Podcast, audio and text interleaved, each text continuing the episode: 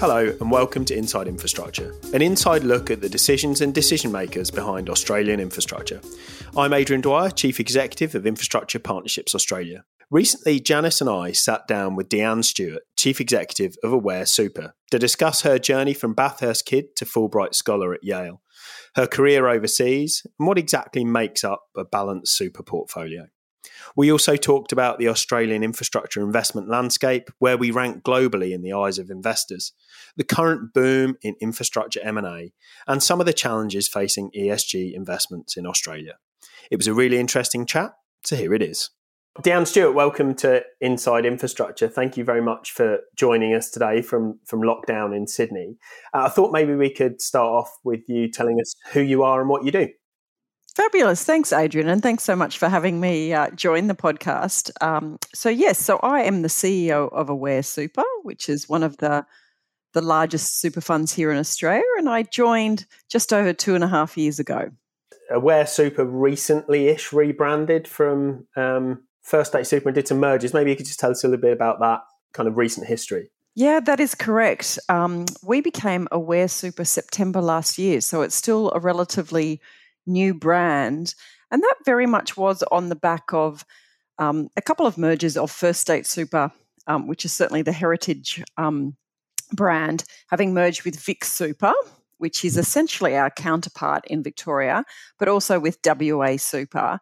And it had also integrated a financial advice and retirement business, State Plus. And so there we were with four brands, with very much the recognition that um, you know, to really make sure that we kept our members' interest in mind and costs low. Um, we didn't want to go forward with four brands, but we did want to go forward with a national brand that really provided the identity for who we are and who our members are. And so, Aware really represents the fact that we tend to serve very community minded uh, Australians. And also, it has a lovely double meaning of just making more Australians aware of their super and the power that can have for their retirement.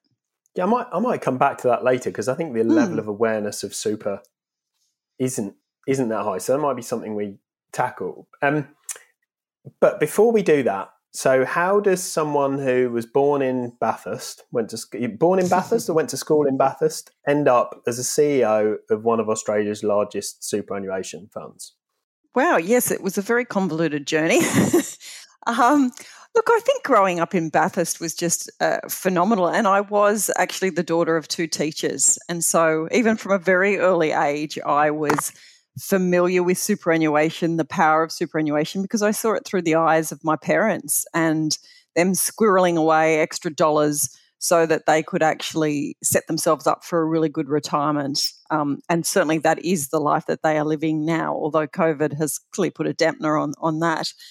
Um, but also, you know, it, it, it, Bathurst is a town that, um, you know, you had lots of freedom. It was a fabulous town, you know, really good schooling, really good university there as well. So certainly that um, uh, was a really lovely childhood, but it certainly gave me a thirst for um, really um, coming to Sydney to do my university. But then I spent, I lived and worked overseas for 11 years actually before coming back to Australia.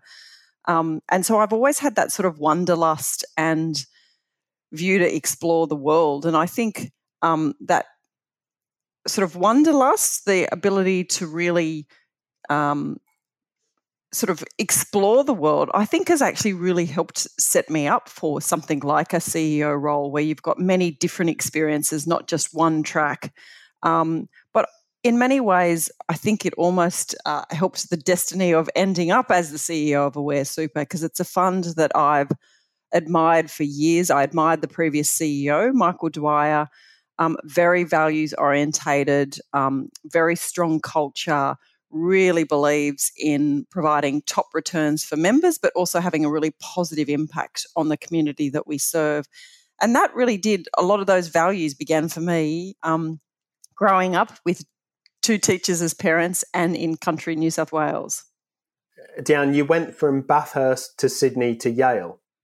That is that is correct. I think um, certainly when I was uh, in Sydney and I was working for BT or Bankers Trust uh, as it was known then, um, I had this absolute desire to go and live and, and travel overseas, as so many Australians do. Uh, and I thought, what better way doing that than studying? So I applied to a, full, a few scholarships and got this amazing scholarship called a Fulbright Scholarship and was lucky enough to get into Yale, the MBA program there. And so I went and studied there for a couple of years. And yeah, it was two of the best years of my life, I have to say, um, and also introduced me to just so many amazing global citizens that are now doing so many different unique things. And the thing that I loved about Yale University was that it was really renowned for its finance and finance department, but it was also renowned for its not for profit um, uh, background as well. And so it was a really lovely um, coincidence of sort of seeing really the hard side, the commercial side, you know, the finance side, but also at the same time seeing many people there that really wanted to have a positive impact on the world. And for me, you know, that is the blend of the two things that I wanted. I, I, I absolutely love the commercial side, the ability to really um, achieve and, and go after great goals, but at the same time know that what you're doing, you're having a really positive impact on people, a positive impact on the community. So Yale was certainly a really lovely place to balance those two desires in me. Mm. And so you studied and you worked overseas in the US. What what brought you back to Australia? And and how does having that global perspective change the way you go about your job today? Yeah, look, I, I, mean, we are we are all global citizens, and the world is so connected, and is more connected as every day goes by. Certainly, the time in the the states and in London as well. So I worked for a number of years in London and and worked for many different companies right across Europe. Um, it does give you a perspective of just the global connection um, and in particular, Australia's role within the global community. I think sometimes back here in Australia, we can think the world revolves around Australia. Um, when you live and work overseas, you, you you get quite a different perspective. But you also, you know, it, it also gives you a sense of global trends that have such a bearing to both our import and export markets.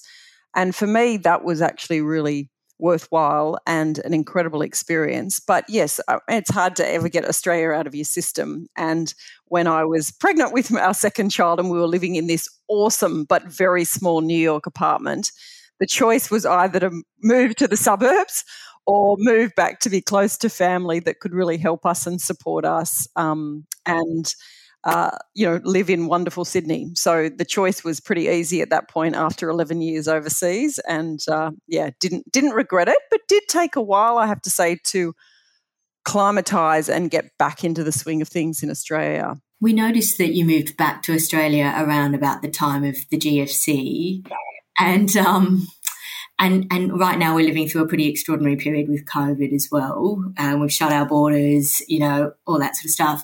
H- having had that very global perspective and bringing that back to Australia, like does does it seem like a, an extraordinary time to you? Like what, how does it impact um, your perspectives that, that here in Australia we've managed to kind of close ourselves off a little bit? Yeah, it certainly is an extraordinary time, and it's an extraordinary time for for everyone. And I don't think you know, I don't think any of us could have predicted um, to the degree that it's occurred. Um, that being said, I think it's important not to to keep that global perspective. And, and I think you, have certainly seen certain trends where people have bunkered down and become much more nationalistic. But as it relates to the trends of time, and particularly as it relates to investing, I think some of the big global trends will continue on regardless. And if anything, through COVID, are being accelerated. So, you know, with things like the internet, digital, digital infrastructure, um, both as that relates to infrastructure investing, but also as it relates to a really major trend that is only accelerating through COVID. So, in my mind, while the borders are shut, I've probably seen too much rhetoric that that's really going to change things, change things significantly from an investment perspective. In fact, I think our thesis is more it's accelerating mo- many of the trends that were there in the first place. There was um, there was a big finding of our investor report that came out um, a week or so ago was actually the um, the desire to look offshore for for infrastructure investments, with Australia going from being probably the predominant destination for Australian institutional money to Europe and particularly the US emerging as potential avenues for investment. Is that a is that a thematic that you see uh, aware, or are you are you still intending to be more domestically focused? Look, I still would always see us as a really significant investor in Australia. Number one, I think you do naturally know your own market that much better, and there's a competitive advantage to that. But also, as part of the DNA of Aware Super, we very much want to make sure that with our investments, we get really good returns, but we're also having a really positive impact on the community where our members live, work, and retire, right? So that will always be core. But the reality, particularly as funds like Aware Super get larger and larger, um, and the superannuation system gets larger and larger, um, we naturally need to go offshore in terms of um, really continuing to invest um, as the portfolios get larger. So, to give you a sense, you know, the superannuation system now at over $3 trillion that's 150% of GDP. You know, that's 150% of the stock stock exchange. So that um, naturally you are going to need to invest globally, but also if you look at things from a global perspective rather than just Australian perspective, and our role is to get the best possible returns for our members. A lot of those investment opportunities are naturally going to be global opportunities. And I think as you get larger and build scale, your opportunity to tap in um, at a much deeper and more robust level to the global markets um, certainly increases significantly. And that's certainly where we're looking to invest, uh, build teams, um, and, and we certainly see that as a significant part of our future. Deanne, for the benefit of listeners, I wonder if you could elaborate on what Aware's Super's portfolio of infrastructure actually looks like. Um, what is the mix of different asset types and how is that changing over time? Yeah, so if you look at our um, default fund, uh, which is a growth fund, um, we have about 75% in growth assets and about 25% in what's called defensive assets. And um, from that perspective, from an infrastructure uh, and a property perspective, we now have well over 10 billion um, sitting in uh, infrastructure and in property. Uh, as do a number of other major funds. So you've got some really significant dollars sitting there in infrastructure. And this isn't just, you know, tolls and roads and airports. This is things like um, investing in the International Convention Centre, investing in hospitals, investing in renewables. Um, and so I think certainly the idea of both the role that superannuation funds can play in infrastructure has um, changed significantly over the last five to 10 years. Uh, that has been recognised, I think, particularly with state governments and their significant investment on the infrastructure side, but also um, asset recycling and the roles that superannuation funds have played. Um, but also increasingly globally uh, investing significantly in infrastructure globally uh, as well. The other dynamic that you're seeing uh, more recently is a number of uh, international pension funds investing more and more in Australia and in Australia infrastructure. And so I certainly know as we're um, looking to compete for certain assets um, that are either greenfield or brownfield, uh, certainly increasingly seeing international competition for Australian assets as well. There is certainly plenty of capital out there. I'd like to just unpack the superannuation system a bit because I think that, you know, yeah. I guess we all see 10% of our salary every month goes to this thing that most of us are largely unengaged with. And then on the other hand, we hear a lot from our politicians around things like there's all this money in superannuation and all this infrastructure we need. Why can't we just, you know, superannuation pay for our infrastructure? But it's not as simple as that. So I wonder if you could just maybe just describe the journey of a dollar from from someone's pay packet to um, to your fund, and then what what happens? Yeah, so you're right. So it is now 10% as of the 1st of July of someone's pay packet comes into their superannuation fund. And for many, uh, that is their default fund that's been with their employer. Although, with some of the new rules coming through, things like that will change. And I'm happy to talk a little bit about that if that's helpful. So, all of those dollars are collected at the end of the day as a super fund to say, radio, we need to invest on behalf of our members and our role is to manage that money on the with the best interest of our members at heart. And so really it's with a long-term perspective because you think about the majority of our members um, are still young, still uh, accumulating money for their retirement. And so the lens that we would typically look at and set our strategic asset allocation across is really someone that's going to be with us for decades. And so that really, in turn, allows us to have a really strong long term view, but also get a balance right between how much can we afford to put in really liquid assets that you can sell overnight, like cash and bonds and equities, but also you can actually put um, some money to work in unlisted assets like direct property and infrastructure. And that's certainly been one of the big changes you've seen in the last decade and so, with that, if you think about my own super money, therefore, is getting invested really in a very diversified portfolio of equities, bonds, cash, direct assets um, such as infrastructure, and increasingly private equity as well. And that that really goes towards the overall return that a member would get at the end of the year, according to that asset allocation. And, you know, the super funds in general have done incredibly well over this past year, where markets have risen significantly, with your average default fund getting between 17 and 18 percent, um, which has been remarkable. Um, for Aware Super, we've not only done really well over the short term, but particularly in the medium and long term, which is certainly our investment horizon. So over five years, where our members have in our default fund got 9.8% return, and over 10 years they've got 9% return now that's really strong returns if you think about where cash levels have been through that period of time but i think that does speak to the power of diversification but also critically to the power of unlisted assets as a really good part of that allocation that actually has really helped from a return profile perspective mm. over the medium and long term so with um, with 10% of everybody's salary flowing in mm every month. Strikes me that probably the biggest problem you have is an allocation one, that just finding stuff to put that money towards. Is that fair?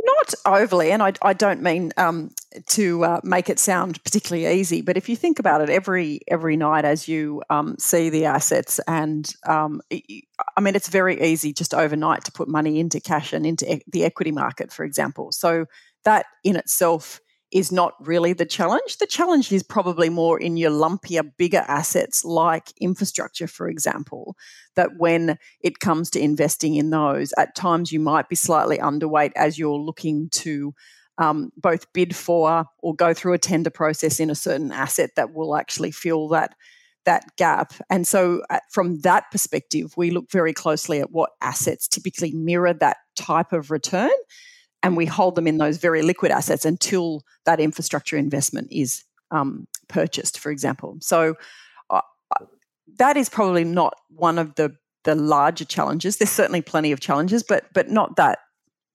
So super funds like Aware are increasingly seeking to take direct controlling stakes in assets, um, you know, rather than through private equity or other funds. Um, this is quite an interesting development. So, much was made, for example, of Aware's bid for OptiComm, which was the first time a super fund attempted to buy a public company. Could you step us through what's driving that, and are we likely to see more of it? Certainly for us, what's driving it is probably twofold. One is I certainly think you're seeing uh, a handful of funds like Aware Super certainly have now the scale and an incredibly professional team uh, that is able to invest in those type of assets on their own rather than have always done that through external fund managers. So Aware Super is now 150 billion um, in funds under management or our members' assets. And so the ability to therefore have a team that really is able to invest in those, recognize those opportunities, and oversee those assets is very different than where we were, say, five or 10 years ago. Um, so, so certainly that is part of it. Um, the other part of it, I think, is really comes down for us to our investment themes. So we really um, see, and you've certainly seen through COVID, this trend accelerate that digital digital infrastructure.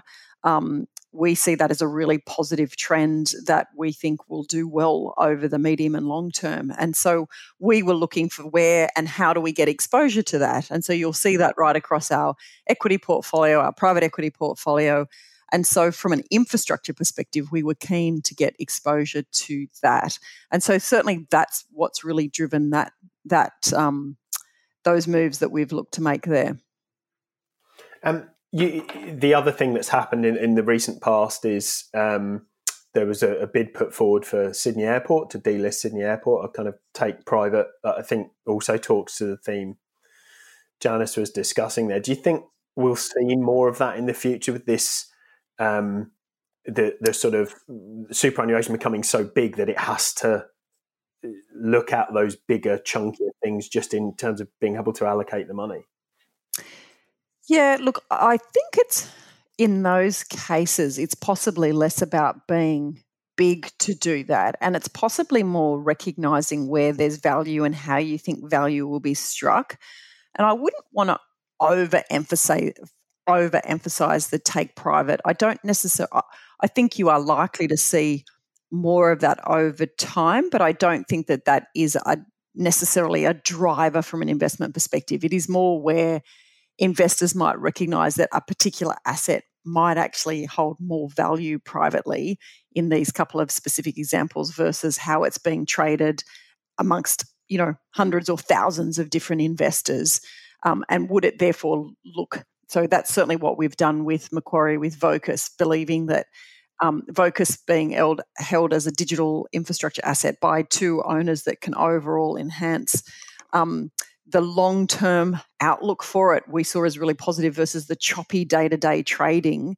We saw a lot more value there, but I wouldn't necessarily overplay that either because certainly I think the majority of our assets will still be in listed equities and we'd want them to be in listed equities because uh, it's really important to have that liquidity um, in the portfolio. So there will be a natural cap in many ways to how you would go about doing that type of take private and and and be very selective on where you would do that and with a deep belief that you would add value. Aware Super is unique in its focus on affordable housing and also on build to rent assets. And, and in those cases, you're both a developer and an investor. And interestingly, Aware notes and spooks that this serves three purposes. It achieves good returns for members, but it also provides important services to members and it also delivers stimulus, like economic stimulus projects. I'd love to hear more about that. Um, and, and if those objectives ever compete, are there times when you have to choose between them? Look, I'd probably start at the beginning, and I, have to say I'd give full credit to our team on this, um, both Alec and Damien. Where this began really was many years ago, recognizing the trends in the market, right? And their core was retail is likely to lose value, and industrial and residential is likely to really gain value over the medium term. So it began many years ago and very much with the view then as you come down to affordable housing was that build to rent um, was a really uh, underweight um, nascent asset class here in Australia, where it was far more significant in both Europe and the US. And so that really was the beginning of the investment thesis, saying there's a real opportunity here. You then marry that with demand, and there is such demand for uh, affordable housing. Um, uh, you know, I've I've read different reports of anywhere between fifty to hundred thousand homes per annum are needed in the next decade to really meet the um, affordable housing needs of Australians. And So, and we very much saw that reflected in our uh, own member base, um, whether it's young nurses starting out, young police officers that you know have to commute huge distances to work to get to work, and that need for more affordable uh, places to rent near where they live and work. So, um, the team very much then looked at you know that build to rent sector and was there opportunity but first and foremost was very much we need to earn a really good return for our members because that ultimately is our primary pers- purpose for existence then from a secondary order if you can then have a positive impact on the community once again really targeting essential workers for those affordable houses then that's a win-win right um, and then you're right, there's a third win, particularly as we got more involved in the greenfield side of it, where we were developing or underwriting the development of affordable housing, that that ultimately also helps stimulate jobs. So for us, that ended up being a real sweet spot, really good returns for our members, really positive impact for essential workers being able to have more affordable homes near where they work, and then thirdly, creating jobs. So for us now, fast forward a couple of years on, where including what we're developing now, our portfolio will be worth about 800 million. So we're now the largest investor in build to rent here in Australia. Um, and it's done really well for our members, both from a return perspective, but also from um, a community impact perspective. Can I just play devil's advocate for a second? Mm, I, I, would, um, I'd imagine that most of your members reach retirement with a, a pot of money in superannuation and a, and a house they've just paid the mortgage off on. Yeah. And they would be their two biggest assets. And as a result, they're fairly well exposed to the residential housing market anyway through ownership of their own home. Is there a is there a danger that actually having that as a as a component of superannuation means they're overexposed to to that asset class? Yeah, look, I think it's a good question. I would say you've got to look at um, the percentage of our build to rent. Mm. So, as I said, it will be about coming up to about 800 million uh, out of over 150 billion, right? So, when we're talking about a small percentage in the overall scheme of a really well diversified portfolio, um, many of our members are not fortunate enough to have their own home. Mm. Many are. We we don't know the percentage. We go off Hilda and what percentage of Australians typically, um, but that number, as you know, is coming down. It's now into the 60s. Um, so I, I, certainly think there is exposure there, but that is your own home in one suburb versus a really uh, broad, diversified portfolio. You know, we're right across um, WA, soon to be Canberra, Sydney, Melbourne, and that is one very small component in an overall portfolio. So I wouldn't I wouldn't overdo that, but you'd right. Therefore, once again, that would be a natural cap for us of not having um, a huge overweight position in it either. Yeah. Um, can we just broaden out to um, wider ESG? I think that the mm. super funds were probably fairly early movers in ESG investing. Um, but in, in our recent investment um, uh, investor report um, that we released a couple of weeks ago, uh, ESG became went from sort of second or third order issue to front and center everybody's mind right now. ESG. Um, yeah. Could you talk to us about that the journey that that superannuation went through that I think now other institutions are are pushing towards? Yeah, and I think that you see pension funds, and I'm deliberate in pension funds and government funds, both here in Australia and internationally, having led the way on this for a very deliberate reason. And it's because they're naturally, as they're holding the assets on behalf of members or taxpayers, they are naturally thinking long term.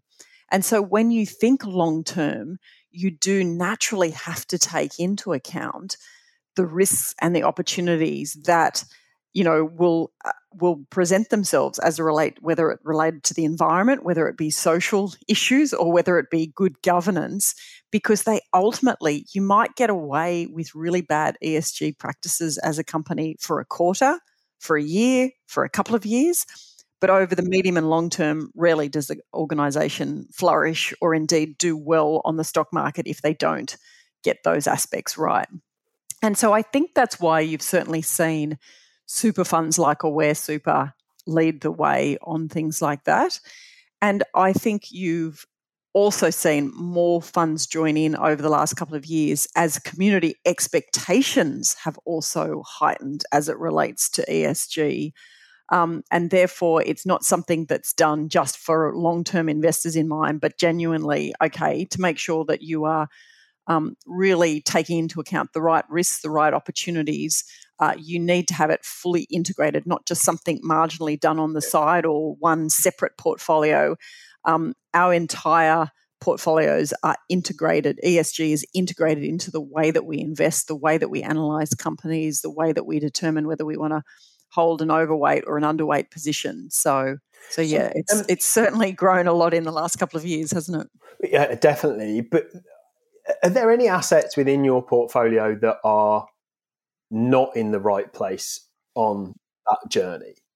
And and the reason I ask the question is because I'm I'm interested in this idea about do you hold something and make it better yeah. or do you divest it and then if you divest it what what the implications are because those things will still get financing which you can go to you're absolutely right so i think our first premise and the premise of many pension funds would be that it is much better to engage mm. and see change occur over time and see that particular company transition than it is to just simply divest because divesting you know in many cases doesn't actually solve any issue and so we are, are certainly the lead investor on a number of um, global resource companies for mm-hmm. example mm. and realizing that with carbon uh, the need to reduce carbon dioxide reduce um, greenhouse gases that can't occur overnight but it does clearly need to occur. And they clearly have significant value that they provide to society. So, say, take a BHP, right? Whether it's the copper, whether it's uh, steel, they are really critical elements that both in the short and the medium term will be desired by um, not just in Australia but globally. And so they are good investments, but what you want to see is those externalities or the negative impacts to a transition path away from those. And so engaging with the companies on what are your targets? What are your plans? Are you scenario testing under what happens if it's one and a half degrees? What happens if it's two? What happens if it's three degrees? What would that mean to your portfolio? Um, how are you then um, making those targets real? Are, are, they included in your incentives? Do group executives um, feel they need to be on board? And then how are you disclosing them? So they're the elements that we tend to engage with companies on. And I think um, overall, this is certainly not just Aware Super, but but certainly um, both Australian and global investors are having real success at really making sure that companies are transparent, held to account, and really on this transition pathway. When it comes to divestment, where we would be very selective in where we divest, and it would really come down to is it a really pure play in a certain asset that we think will become really stranded in the short to medium term? And so, therefore, as a pure player in that, you know, they almost can't transition, if that makes sense. And at that point, we might look from a divestment perspective. Um, thermal coal's an example of that. We are certainly invested in companies that have thermal coal as a small part of their overall portfolio, but pure play thermal coal companies we see over the medium to long term likely to reduce in value. So, an interesting phenomenon I've observed through COVID, and certainly in the last year or two, has been this marked shift by institutional investors towards ESG priorities. Uh, and I noticed Aware has been really active in this space. It played a key role with the investor group on climate fi- climate change, and it recently released a report. Um, what's the connection, do you think, um, and how will it change the behaviours of super funds going forward? some of it I think is coincidence and some of it is because of what's going on. I think because of what's going on, I think the world has worked out just how fragile the world is, right?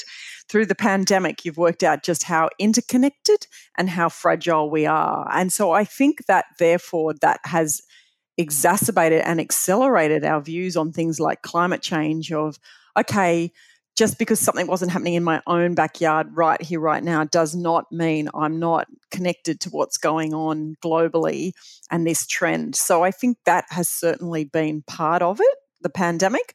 But I would also say the coincidence is that the impact that we are facing from things like climate change are just so much more in our face now you know, whether you're here in Australia and you've seen the record bushfires and floods, whether you're in Europe, whether in Germany seeing the floods in China, whether you're seeing the fires go rampant in the US and in Canada, of all places, um, you cannot escape the impact of climate change. So I think it, the present danger has become far more um, in people's faces and the need to take action. It's not this far away 2050 thing any longer. So I think that has certainly come to the um, the the foreground. And then the final thing I would say, I come back to, I just think, particularly in a world where thing where media is twenty four seven, and you're seeing it all, and social media, social community expectations are really heightened, and they change. You know, they're they're ever changing, and certainly as a CEO or a group exec, you really need to be um, trying to be tuned into that as best as possible.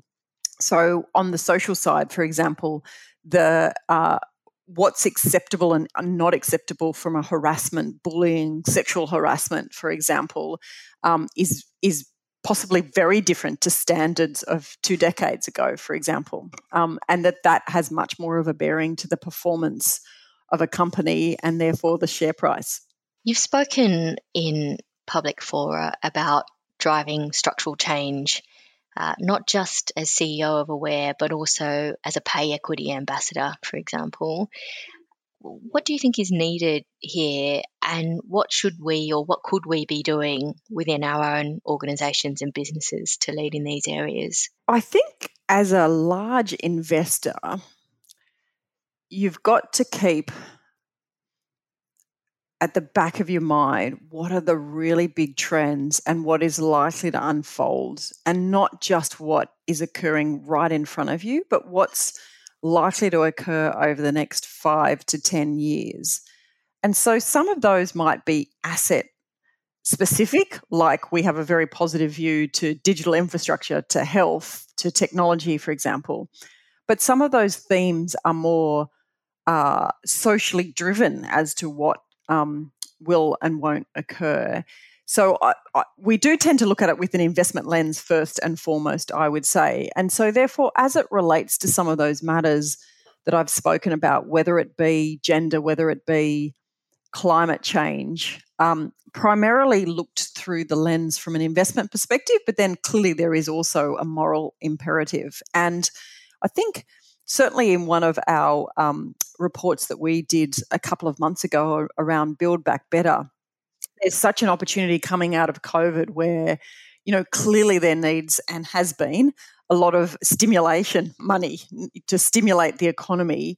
Um, and so our view was very much, as an investor, much better to spend that money in really addressing uh, some of the huge issues facing us as a society, as well as the huge opportunities. So, things like renewables, climate change technology, um, is going in the right direction of where we need to go over the next five years, 10 years, 20 years, versus um, spending the money on trying to uh, keep certain industries alive that may may or may not succeed in the next five to 10 years. So that was certainly one of them, but also the role that we can play in really, as you said earlier, stimulating the economy, whether that be through investments in, um, in our private equity portfolio. So, for example, um, we're investing quite significantly in agriculture. Now, when we're investing in agriculture, we're looking at their resilience to the future and certainly taking into consideration things like climate change, things like waste and recycling are going to be really important trends over the next five to 10 years. So if we just invest blindly in agriculture, going, oh, that's a great sector, you've then got to say, well, then what are the other trends that are likely to impact the value of that? So one of our investments, for example, is in a in a vegetable company called Flavorite. It's in our private equity portfolio that needs half as much water to actually produce the vegetables. Now, that's going to be important, you know, when we're likely to see more droughts and um, and water shortages into the future, for example. So it's looking at multiple trends and thinking about how do we actually have a real positive impact in the investments that we have, but also look at the risks that we're exposing ourselves to with some of these big trends coming through. Um, can I just ask about some of that more cutting edge stuff? And, and even, perhaps even not cutting edge, maybe even some of the renewables, um, where I'm not sure as a superannuation member sorry, I didn't say that very well, a superannuation member, um, that uh, do, do, I want that greenfield risk? Or do I, or is it better that you that you come in and buy that when these things are established and I have that more stable long term return? Well, how do you balance that off against wanting to do stuff that's future focused versus it being to some extent inherently more risky?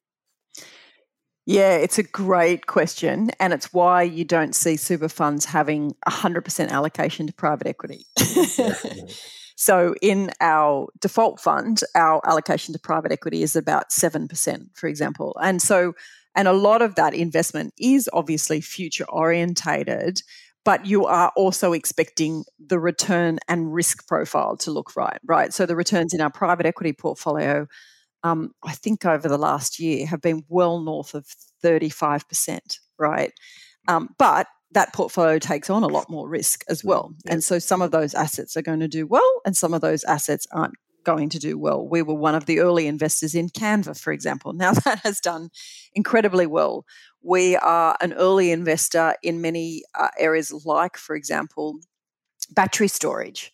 Now, we take a view that over time that's going to become more and more and more um, part of the future as it relates to climate change. But some of those early investor investments are risky, right? Mm.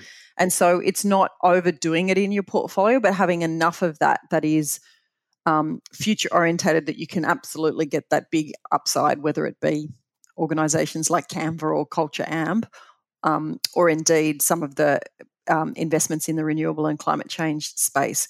The last thing I would say about uh, renewables and climate change and investing in them, and we've just ticked over a billion dollars invested in that space. Um, and incredibly proud of the work the team's done in that space. But I also know they've been really selective. There's many investment opportunities that have come their way to invest in that space, and the degree of uncertainty or the lack of return you get for the risk you're taking, they've literally just said no to those investments. So um, it's not going in for it all guns blazing either. I think you do need to be really selective um, and look for where you think there's either really consistent returns or some agreement, whether that be at government level, that those returns are um, well you know that the consistency is ensured, um, or indeed you're getting the return trade off for the risk you're taking. Yeah, um, I'm struck by um, in in the Australian context that business investors, institutional investors, have sort of kind of leapt ahead of government to, to some extent in in the absence of a policy framework at a national level around climate change, it, at least in the absence of one that's consistent with with sort of um, developed world norms. It, it, feels to me like institutional investors and business have just sort of kind of leapt ahead of it and just kind of getting on with it. Is that your sense as well? Uh, I certainly think, particularly in the last couple of years, you've seen a real acceleration at both business and investor level in in climate change for sure. Um, I would also say, though, at state government level, for example, there's been really significant um, inroads, really clear uh, policies, frameworks that have come out. So, um, so I wouldn't just say it's business uh, and mm. investors. I, I, certainly think you are seeing that at, at a government level. Um, but you're right. I think you can fire on all cylinders if you've actually got real alignment at a federal government level, clear policy, clear framework, and then backed up with um, uh, what corporate Australia is doing and in what investors are doing. But rarely is it that neat and yeah. and aligned, right? And if you think about so many of the investments we make, whether it's in digital, whether it's in um, you know, yes, you want certainty from a policy and an overall government framework, but you tend because things are so global now. You, there are many other forces at work um, that are really encouraging you to invest or encouraging you not to invest. I want to ask about Sam, uh, the, the, member in the room. Could you tell us uh, who Sam is? Oh yes, so Sam Sam has a long history and um, uh, was the genesis of uh, a fabulous lady who ran marketing many years ago, um, and very much was there and still is very much today. Sam represents our member, and Sam is deliberate, uh, can be a female or a male, um, or indeed uh, um, no gender. So, really, ultimately, Sam is meant to represent our member. We've got Sam in every room. Uh, anyone that joins is told about Sam. And really, what you're meant to do with Sam is when thinking about what action you should take in any given day, um, what you need to do is ask yourself the question what would Sam want me to do? And that very much is is the idea, whether it's someone that's being onboarded, told that story, whether it's in any conversation that we're having where we're like, okay, it's not black and white. You know, so ultimately, what would Sam, what would our member really want us to do in this particular situation? So that really is the genesis of Sam. But Sam now is very much alive um, in our logo, in um, certainly in the way that we uh, come together every week. Our whole awards are around Sam, um, and certainly we start every um, uh, a leader session and all in session each week talk, talking about a SAM story. So we bring up one of the mem- what's an impact we've had on the members and tell us Sam Sam comes to life. Good stories and bad stories where we've we've not got things right for Sam and what we need to do to recover. So yeah, Sam is very much at the heart of what we do. Is there a, an example where you've you've changed the route of a decision because or the part the journey of a decision because you've you've considered Sam's perspective? Um, I mean, I can give you so many examples. It's probably the examples that come to mind aren't necessarily something that we've changed part way through, but it's more how we've gone about tackling something. So, um, give you an example. Our team has created um, this priority access team. And priority access isn't for our high net worth or affluent clients, it's actually for our really vulnerable members. Um, and what the team were noticing, once again, going back to Sam at the heart, was that when we had certain members calling in with certain predicaments, whether they have mental health issues, whether they have certain disabilities, we just weren't providing enough help and support. So when we looked at that pain point and we were looking at the impact that was having on their life, we knew we weren't doing a good enough job. And so what we did was we literally, it was one of those SAM moments where we're like, okay, let's have a look at what we're doing and what type of service we need to provide for those type of members. And so we've now created this priority access team that really helps our most vulnerable members. And that was an example that came out of feedback that we were getting and a real focus on okay well what is sam telling us at this point and how do we actually evolve our service? So that that's an example of it coming to life. It's not an example of us being midway through a point but certainly um, an example where we've taken that feedback and completely changed the way we serve. Janice. It's a really lovely example about a business living its purpose um, and being quite customer focused yeah, it's a really interesting an interesting way of doing it. Um, and and so you're saying it. So you see it in executive meetings, right down to like all the way through kind of discussions within the oh, within a way. Absolutely. Yeah. So um, yeah, as I said, we get all of our people leaders together uh, once a fortnight, and we start that leadership session with uh, Sam's story. It's literally Sam says is the first segment before actually I even speak, and we get different people right across our organisation to give a Sam story and. The team's done a great job of making sure that those Sam stories aren't just, yay, we're so brilliant at what we do, but where we've got it wrong, right? And where we've recovered or where we've learnt to sort of change our service. Um, we just last week's one, we had this amazing um, registered nurse who was in her 60s and um, was essentially trying to work out, put in a TPD claim uh, because she uh, had been diagnosed with cancer and couldn't work.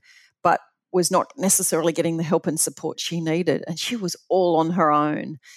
And actually, then the team rallied around her and, together with our insurance partner, provided her with extra support and assistance um, for really dealing with the cancer. But it had really nothing to do with the actual insurance or the actual superannuation, but the support that she needed. And she literally said it was life changing. And so the team learned through that that actually this isn't just about processing a claim, this is about treating that person with such humanity and making sure that we're giving the right support to her at that time because that will ultimately help her recover and help her get back to work right so so yeah those stories it's amazing how the power of the sam says stories each week really resonate with the team but in a way they almost set the bar and the standards versus a whole bunch of policies um, i think they have far more impact quite frankly Mm. Uh, they're a good example of storytelling. Mm. It's mm. such an important and often overlooked um, means of, of, of, getting stuff done is to be able to put a story around it. Um, a, a thought has just popped into my mind. We've heard a lot over the last probably couple of months about the power of incentives, and I'm thinking around um, COVID vaccinations, mm. and that we've spoke we've heard about the um, lotteries in the US. Um, there's been some proposals here about paying people to get vaccinated, the incentives of greater freedoms for people who have been vaccinated. Um, one of the um, one of the things I've been lucky enough to be able to do is salary sacrifice a little bit over time to put more into my superannuation, doing that at a younger age to be able to focus on the future. But when I talk to my team about it and say, well, you should get some advice and see if it's right for you, younger people it kind of seems like a long way off into the future that they're going to retire. I wonder if is there a role if you, if you were to look at it through Sam's eyes, is there a role for things like incentives that can assist in that that really powerful mm. sort of you know compound interest, like the most powerful yeah. force there is? Is there a way of thinking about using incentives to get people to be you know putting a little bit more aside for future them rather than than current them? Yeah, I, I think, um, and I think when you take incentives at its most broadest definition, yes. If you're just looking at pure incentives of like if we hand out cash, mm. will you go and do this? Um, that's more bribery than incentive. you know, well, that's why I said if you look at it at its broadest, I think so. You have to keep in mind, particularly um, making sure everything we do, we've got members' best interest at mind. We, have got to be mindful of how we use members' money, if that makes sense. But certainly, um, our belief, and certainly it's what we want to be known for, and there are many pitfalls to this because the regulations are complex and many, mm. is the right help, guidance, nudges, mm. and advice is absolutely what Australians need. And and and knowing that that is going to be a very different incentive or a different way of digesting that information or that nudge when you're in your 20s than it is when you're in your 50s. So in your 20s, it's probably maximum of a 1 minute video, preferably TikTok. that absolutely brings to life why you should do that right here right now, the power of compound interest, but then re- all you have to do is one click and it's done, right? Whereas if I'm in my 50s um, and I'm really getting serious about my goal for retirement and how much I think I need, that's going to be a much longer exploration. And I might start digitally. So we've got a digital explorer tool, for example, where our members can play around with, okay, if I put, if I top up this amount, what will that do to my retirement nest egg? Or if I retire a little bit earlier, what will that do to my income? So we, we've seen mm. over 100,000 of our members play with that tool just in the last year alone, for example. Mm. Um, and then we'll also do other things like nudges, which in a way is a behavioral incentive, if that makes sense. So, how you nudge someone along. So, for example, if we've noticed that they don't have a beneficiary nomination, um, you know, how to sort of nudge them along to taking that action there and then, um, mm. rather than wait for a decade and then and then you know have their loved ones not know what to do. So, um, so I think that they absolutely have a place, and they're going to be different depending on the stage of life someone's at and how you best um, utilize that. All of which is a nice segue back to aware as a name and making people more aware of this pot of money that they're. So you you can come and do our promos. I've got to say, Adrian, you're fantastic. uh, absolutely, and and you know what? We've certainly seen Australians far more engaged with their super these last couple of years, um, and we're seeing awareness of superannuation increase. And I think that's because more and more Australians have now larger superannuation balances, right? And so it starts to get to a certain size, and you're like, oh, okay, am I doing the right thing? And the way we talk to the team is we want to be the most trusted choice for Australians because we want Australians to choose us, not just to be defaulted in. But the reality is, through the course of your life, you're going to choose and re choose your super fund, right? So just because mm-hmm. I'm in a super fund today doesn't mean when I turn, say, 50, it's going to be the right super fund. And I'm probably at that point going to make an active choice whether to stay or whether to go somewhere else. So um, it's not set and forget. And I think more and more Australians are tuning in, but there's still way too many that just don't know the couple of things they could do to have such a meaningful impact to their retirement. So that's what we're really going after at the moment. We're really looking over the next couple of years to lift the way we do education, guidance, and advice so that more of our members just get that right nudge to take action to actually do the right thing for their retirement. And, you know, as much as we'd love it to be their number one priority, we're realistic enough to know that for many for many years it's going to be important but not at the top of the pile. So making it mm. really e- easy, making it really relevant, uh, also really critical to getting it right. Um, I'm I'm very aware of super in part because um, I I grew up in the UK, and the UK's only very recently had um, a, a, a, more sort of um, default superannuation system. And yeah. um, when I came to Australia, I, I, just think it's something to it. Our superannuation system is something that Australia should be incredibly proud of.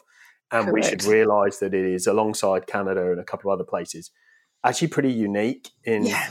in, in structure. And actually, that you know, if you're if you're entering the workplace now, the the ten percent of your super rising, uh, ten percent of your salary rising to twelve percent over time is should be enough for you to retire on and not not rely on the welfare state. Should you have a full working life? I think that's um, I think it's an incredible endowment that we have, and I, I think people should be more aware of it. And it's it's actually a, we should be proud of it as a country because it's a hell of a system.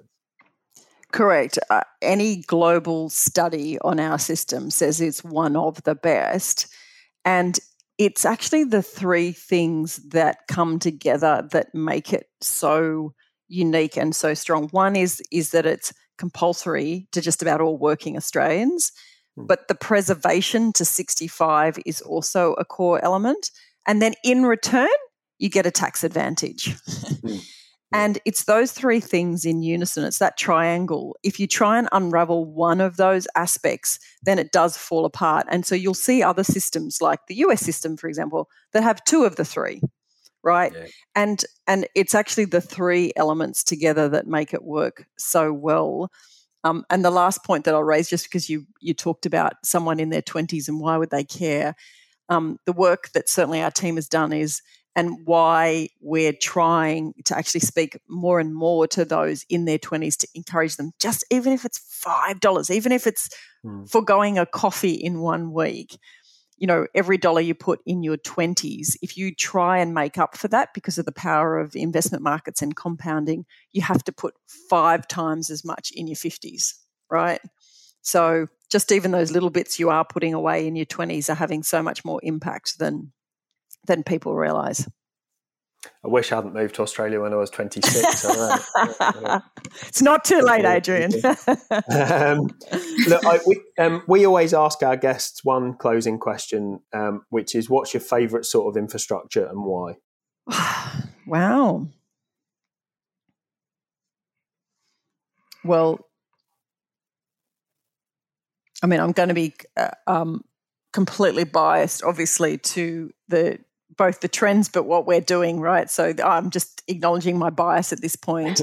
um, but I certainly think increasingly investments in um, things like renewables and digital infrastructure over the next de- decade are going to be really good in terms of member returns, but also in terms of the impact that they have on the community. So they would probably be my favourites. That's the corporate answer. You must like bridges or tunnels. My husband, who is a civil engineer, would absolutely want me to say bridges every time we go past one of the bridges that he helped build bridges are, you know, so the kids would say bridges, I would say renewables and digital infrastructure. that's a, that's a, a, nice note to finish on. Deanne, it's, um, it's been a really fun discussion. Thank you very much for joining us. Yes, thanks very much, Adrian. Thanks, Janice. Enjoy the conversation. Really enjoyed it. Thanks, Deanne. Yep, thank you. Well, that's it for today. Thanks as always to PwC Australia for their continued sponsorship of Inside Infrastructure. Please make sure you subscribe on your favourite podcast platform and leave us a rating or comment on LinkedIn. This episode was recorded and edited by Adam Stevens from TAG, PwC Australia's internal media agency. Thanks also go to Linda Bierschen, Jacob Laird, Kieran McCann, Madeline Bartlett, Brendan Pierce, and Michael Player.